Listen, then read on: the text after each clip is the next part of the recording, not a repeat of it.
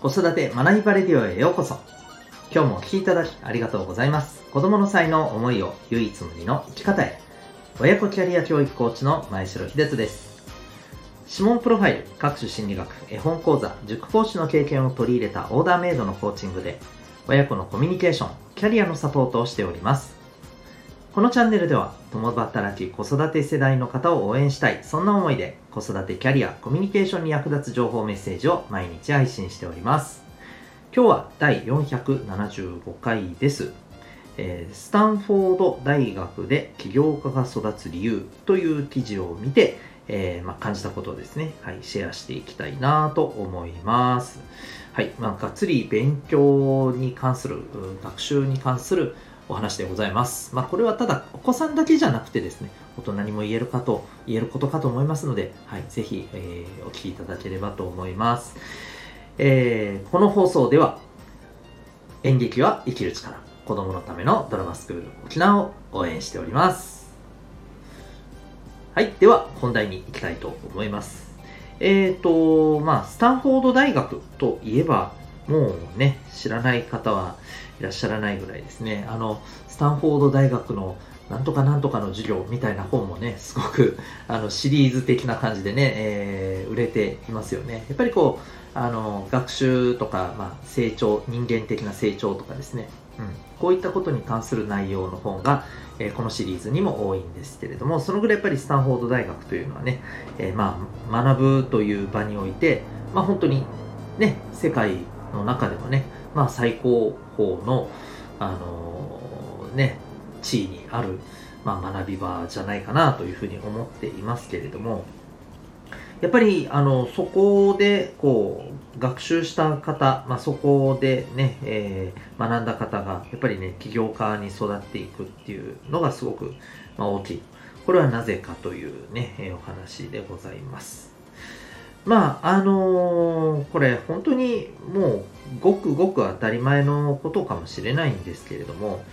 えっ、ー、とですね、やっぱこの記事を見てすごく思ったのはですね、まあ、2つありまして、1つはですね、えー、まあ、そもそもこの起業家を目指そうという学生が、まあ、基本的にたくさんあの入ってくると。要するに、あのそもそもそういう、えー、精神の、まあ、あの大学生が多いっていうことなんですよね。うん。目指してくる学生が多いってことなんですよね。で、そんな中で、やっぱりこう、あの学んでいくとですね、まあ、もしかしたらね、えー、中には、別に起業するつもりはないし、という感覚でね、あの、入った学生の方でも、まあ、そんな人たちと一緒に学んでいく中で、またね、コミュニケーションをとっていく中で、起業するっていうことのやっぱり面白さとかね、魅力とか、うん、まあもしかしたら、あの、まあ、大学生ですからね、いろいろとね、こう自分はどうこれから社会の中で生きていきたいのかっていうことを考えていく中で、あ、もしかしたらやっぱり自分って、えー、こういうことをやっていきたいのかなとか、でもそうだとしたら、うん、もしかしたら企業に勤めるよりは自分でえー、起業した方がいいのではっていうことでね、えー、やりたいことを見つけて、まあ、それがゆえにね、え、起業家という方向に、えー、舵を切るということもあるんじゃないかと思います。まあ、いずれにせよ、やっぱりそういう人たちが多いとですね、まあ、当然刺激を受けますので、うん、あのそこにやっぱり行きやすいんじゃないかなと思うんですね。で、もう一つ、まあ、これが今日一番あの大事なポイントかなと思うんですけども、え、やっぱりスタンフォード大学でのこの学びって基本的にはですねやっぱり実践がもうあの中心なんですね。実践で、えー、実際にどうあのこの学んだことを生かすかっていうことをとにかく徹底するっていうことを、まあ、授業の中ではやっていると、うん、これがやっぱりねあの大きいのかなというふうにね、えー、言われていました。うん、でいや本当そうだなと思うんですよね。このそれこそお子さんたちがねあのこの勉強って何のために役立つの？なんてね先生やあのお母さんお父さんに聞くことってよくあるじゃないですか。うん、で、まあ、それってもちろんただやりたくないからっていうね理由でお話ししてる時も言ってる時もありますけどもでも実際問題これに対して答えられないやっぱり大人って残念ながら日本は多いですよね。うん、でこれはまあもちろん答えられないのが悪いっていうことよりもですね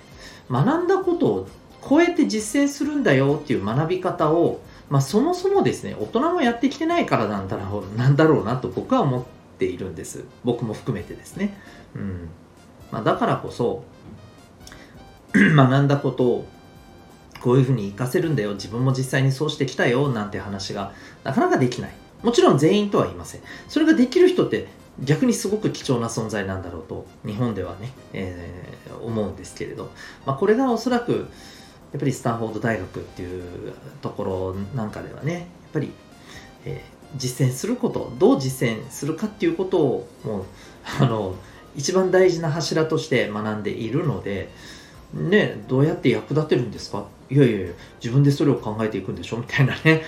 ところにねもうあの問答無用でいけるっていうね、えー、ことなんだと思います、まあ、考えてみたらでも本当そうですよね。実践しないとやっぱ身につかないし楽しさもわかんないんですよ。それこそあのクモンなんかもね僕はこう通ってなかったですけどクモンで勉強するのがまあ、やってみると楽しいって感じた人って結構多いんですよねなんだかんだでね。でそれってやっぱりどんどん解いて解いて解いてっていう実践をある意味繰り返していくわけじゃないですか。でそんな中でなんか面白さがなんとなく分かったっていう人もねまあいるわけです。まあ全員ではないですけどね。うん。で、えー、逆に言うとただただ参考書とかで解き方を見てふーえーってよっしゃーって身につく人っていないじゃないですか。それで、わあ、面白いってなる人って多分そんなにないと思うんですよね。うん。そう。だから結局、その日本の大学も、まあ、さっきのこの記事では言われていたのは、比較してっていうことだと思うんですけども、まあ、いわば論文を読んで、インプットしてっていう、まあ、学習内容が多いと、うん、いうふうにもね、言われていて、まあ、それって、確かにその知識として知って面白いっていうのはあるとは思うんですよね、うん、知識欲を満たすっていう意味でも、うん、そういう、まあ、モチベーションの上がり方もあるかもしれませんが。でもやっぱりですねそれをどうやって使うかっていうことを通してのまあ身につく度合いとかそこでその学んだことを生かして生かすことによって感じられる喜びとか充実感とか面白さっていうのは、まあ、やっぱり比べ物にならないなと思うんですよね。うん、ですのでどんなことでもですねやっぱり実践するからこそ学ぶ身につく楽しさが分かるっていうのはやっぱやっぱりこれはもううん原理原則なんじゃないかなと学ぶ上でね、えー、そんな風に思います。はいまあ、ですのでね、えー、お子さんにですねやっぱりあの掴んでもらうためには実践を、ね、すること。とにかく取り組んでみることやってみること、うん、ただ見て読んで、ね、頭の中にただ入れて終わりではなく自分で実際にやってみる。なんだったら生活の中で、えー、こんな風に役立てようっていうことでね学んだことを生かしてみる。っていうことをですねまあ、学校の教科科目っていうところにとどまるのではなくあらゆることでですねえー、やっぱり実践していく、うん、やってみるっていうことが大事だな、のかなというふうに思います。なので、お子さんにですね、ぜひ、あの、やっぱりこれ大事にしてもらいたいのは、どんなことでもですね、えー、そのやってみて何を学んだか、で、それをまた次の体験にどう生かすのかということをですね、えー、まあ、ちょっと話してもらう。言葉にすることでね実はお子さんもうん自覚としてはね全然なかったものが、まあ、きちんと学びとしてね改めて何て言うのかな自分の中に落とし込めたりするんですよ、うん、ですのであの自分自身を振り返りながら、えー、まあ、楽しくやっていることから、まあ、大事なことを学んでいく。実践していることからえー、学んで知識としてまた次に生かしていけるような、まあ、本当に財産に変えていく。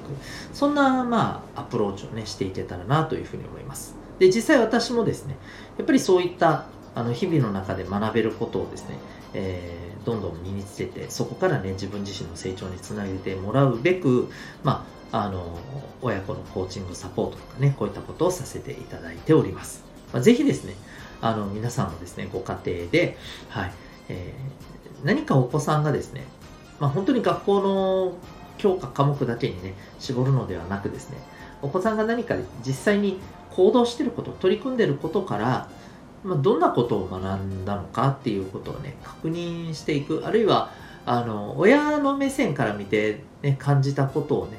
こういうこと学んでるんじゃない？こういうこと身についてるように見えるよっていうことをね伝えていくことも大事だと思います。意外とね本人は分かってなかったりして言われてああそっかそうかもなっていうふうにね気づくこともいっぱいあると思いますので、まあ、そんなあのこう承認っていうことも含めたね、まあ、学びのきっかけをいっぱいね与えていけるような関わり方をしていきましょう。ということで、今日はですね、えまあ、改めてですけども、えー、学習っていうことについて大事なことをですね、まあ、スタンフォード大学で、えー、起業家を育つ理由というね、記事から、まあ、感じたことを含めてシェアさせていただきました。最後までお聴きいただきありがとうございました。また次回の放送でお会いいたしましょう。学びようき一日を